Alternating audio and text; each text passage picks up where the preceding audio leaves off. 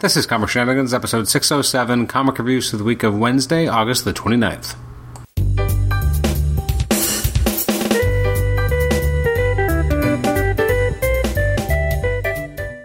Welcome to the Comic Shenanigans Podcast. I'm your host, Adam Chapman, and this is episode 607 as I take a look at some of the selected releases from the week of Wednesday, August the 29th, which was incidentally the uh, fifth birthday of my son, Zachary. So uh, by the time this episode goes up, it's been a week since his birthday, but still, it was a nice birthday, and I can't believe he's five years old.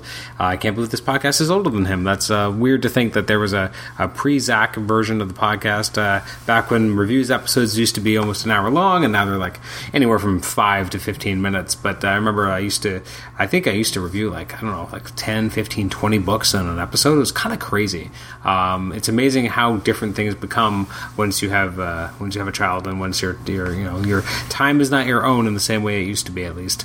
Um, so the, uh, I'm still doing two episodes a week, but uh, definitely uh, less content uh, than uh, five years ago uh, before he was born. I was, uh, yeah, just thinking back on it is kind of crazy. It was an interesting time because uh, just around the first first anniversary of the show, I guess I would have moved um, to where I now live. Now I've, I've, lived here just for five years now. We moved about a month and a half before my son was born, which I would never recommend anyone to ever do. Uh, do not uh, move anywhere when your wife is eight and a half or eight months pregnant or eight and a half months pregnant. It is just not a good idea um, for many reasons. Anyways, I digress so much. Uh, today I'm talking about comics that came out on the 29th of, um, of August, and I'm actually recording this during uh, in Canada. We have a, or at least in Ontario, we have a, our Labor Day long weekend. I guess everyone has a Labor Day long weekend in the in the U.S. as well, but I don't, I'm not as well versed, so I don't know exactly how that works down there. But uh, in Canada, at least, we're going to be off on Monday. This is the Saturday, the first of September. I've actually just recorded a last episode, episode 605. Um, so now I'm going to talk about releases from the 29th of August.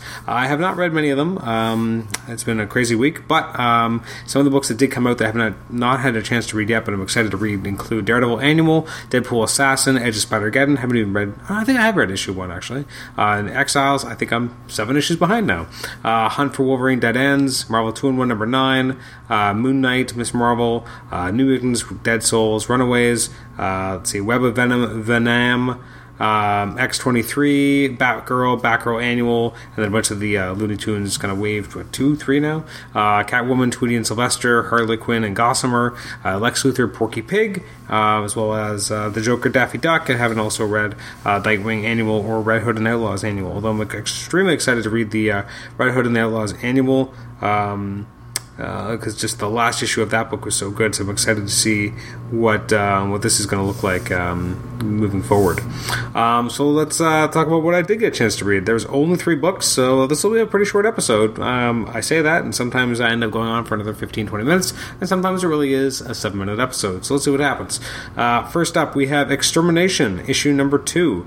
Um, I'm really into this. I think this is really well done. I think Brisson's doing a great job. It's fast paced. It's you know this feels like an X Men crossover in the old school sense, and I feel like if they had made this a 12 or 14 uh, parter, just like in the old days when you had, you know, Extinction Agenda or Executioner Song, I don't think I would have necessarily complained because there's so much in here that it feels like it could be a bigger, like a, they could be making this even bigger deal than they are here, um, as opposed to just having it in the main book. But I'm really digging it. It's by Ed Brisson and Pepe Larraz.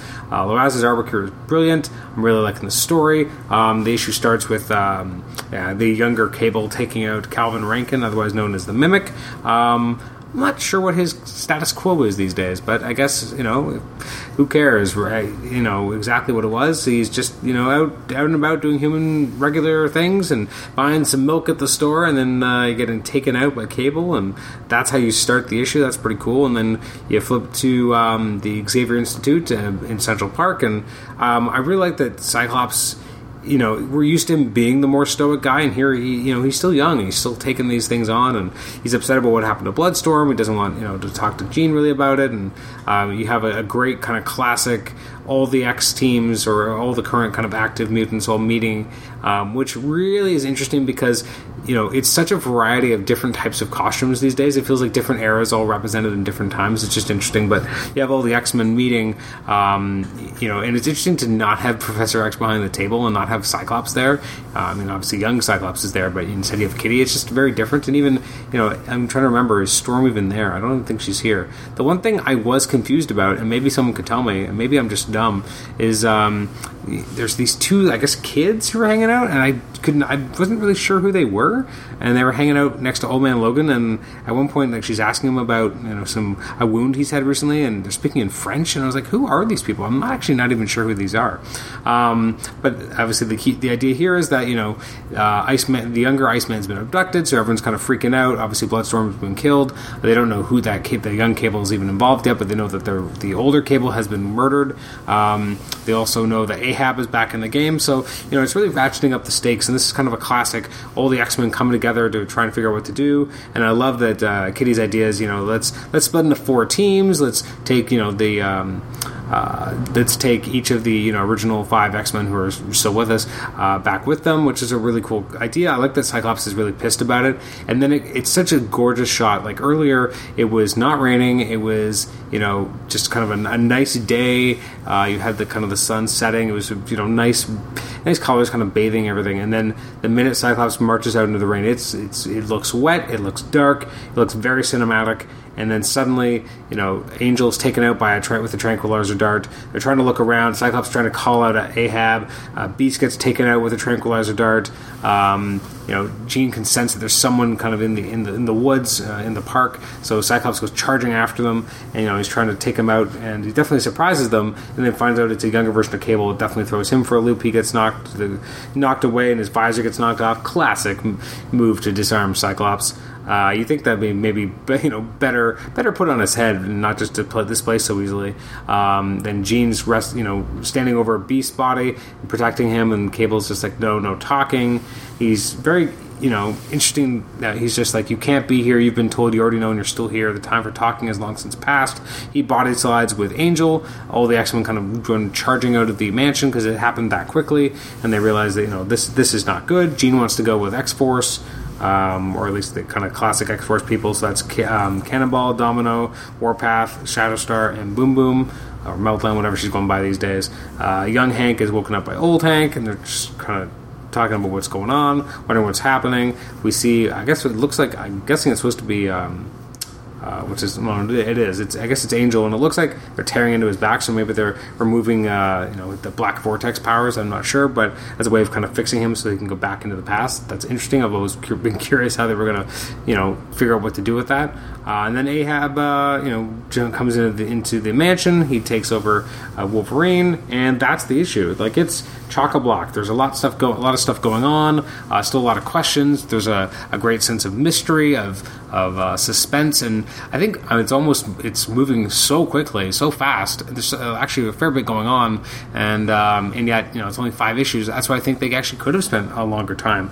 Um, I was totally into this. I think I gave issue one a nine. I'm going to give issue two a nine as well well. So far, uh, Brisson's is doing a, a, brilliant job. It's extremely well paced. It's exciting. Um, I'm, you know, it's, it's it's just it's really good. I'm really, uh, you know, very impressed. Uh, next up, we have Venom First Host, um, issue number one, which I'm I haven't I've fallen off a little on Venom, so I'm not sure exactly where this is supposed to be taking even place. Um, is this supposed to take place prior to the current book, or I, am not even sure because it feels like Venom just feels different here. But it's written by Mike Costa, artwork by Mark Bagley, and um, uh, so far, you know, it's really interesting. You know, they have this idea that um, a while ago, you know, someone finds the Venom symbiote. Then during the Kree Skrull War, um, you know, all the Skrulls are going to murder all these uh, innocent Kree uh, or like civilian Kree, and then you know this uh, Skrull kind of turns on them. It turns out it's actually a Kree guy wearing a symbiote, and uh, you know he's doing everything he can. He will not kill Kree. Doesn't matter uh, if he you know threw away a mission. He's just not going to kill Kree. He's very cool, kind of admiral. Um, admirable guy. He's able to get everyone there, and he's like, uh, you know, you're not going to be able to survive. He sends the symbiote with them and says, you know, I, am going to go, you know, try and take out uh, the Skrulls, and then the um, the symbiote disappears, and uh, yeah, it kind of goes from there. Um, I'm not really sure exactly what happened, but um, it's trapped on a ship, and anyways. Uh, then we have in the current continuity, we have Venom, you know, kind of doing the superhero thing.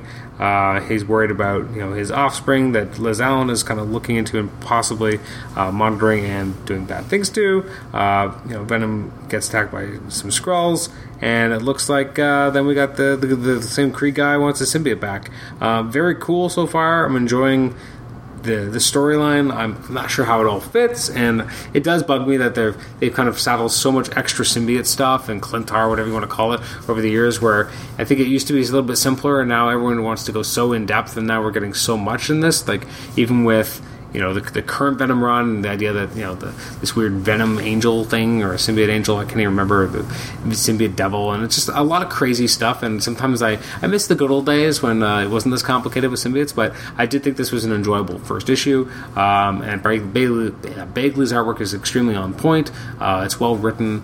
Um, you know, I, I really felt for the Kree. I thought that the Kree stuff was really cool. It's odd. It just seems so uh, far from what we're used to. I guess not really, because they've done so many cosmic things with uh, Venom in the recent years. But it just still takes me by surprise a little, and I'm not sure, totally sure Mo was okay with it. But uh, generally speaking, I thought this was an, an, enjoyable and entertaining issue. I'm going to give it an eight. And last but not least, with X Men Blue issue 34, "Surviving the Experience" by Cullen Bunn and Marcus To. Marcus To. I really enjoyed Marcus's artwork. Uh, we have a future version version of the original five X Men fighting against uh, Magneto in the future.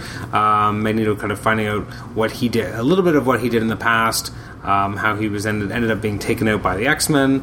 Um, just the and then you know Magneto goes back to the present and decides he's going to make some changes and um, you know what what matters to him. He takes out a you know an entire um, uh, research facility um, because to, to, stop them from what they're going to be doing with AI and giving them emotions. And uh, he, you know, decides to kind of make it a monument, and so that everyone knows uh, that it was Magneto who did this. We're really kind of getting returned to the old ways, uh, the Magneto we're used to. Um, and it's been relatively organic through this storyline of what the Mothermind made him do, and now he's, you know, kind of reassembling this Brotherhood, which is interesting because it looks like it's got a, a punked out version of Marrow. We got Exodus. Um, we've got a few others. I think Elixir's here and Toad. Although it's a younger looking Toad. Like I don't know why Toad looks like a child.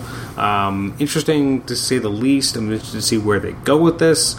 If we're going to see more from this. Uh, the next issue of X Men Blues in two weeks, and it just is called Self Reflection. So maybe not the issue to be delving into what's exactly going to happen uh, now that Magneto is on New Asteroid M. But uh, interested to see where they go with it, and I thought it was pretty entertaining and enjoyable, and again, a very solid eight. So that's uh, this week's issue, or sorry, this week's episode. It's been uh, what 12 and a half minutes, so not bad for an episode where I talked about three comics.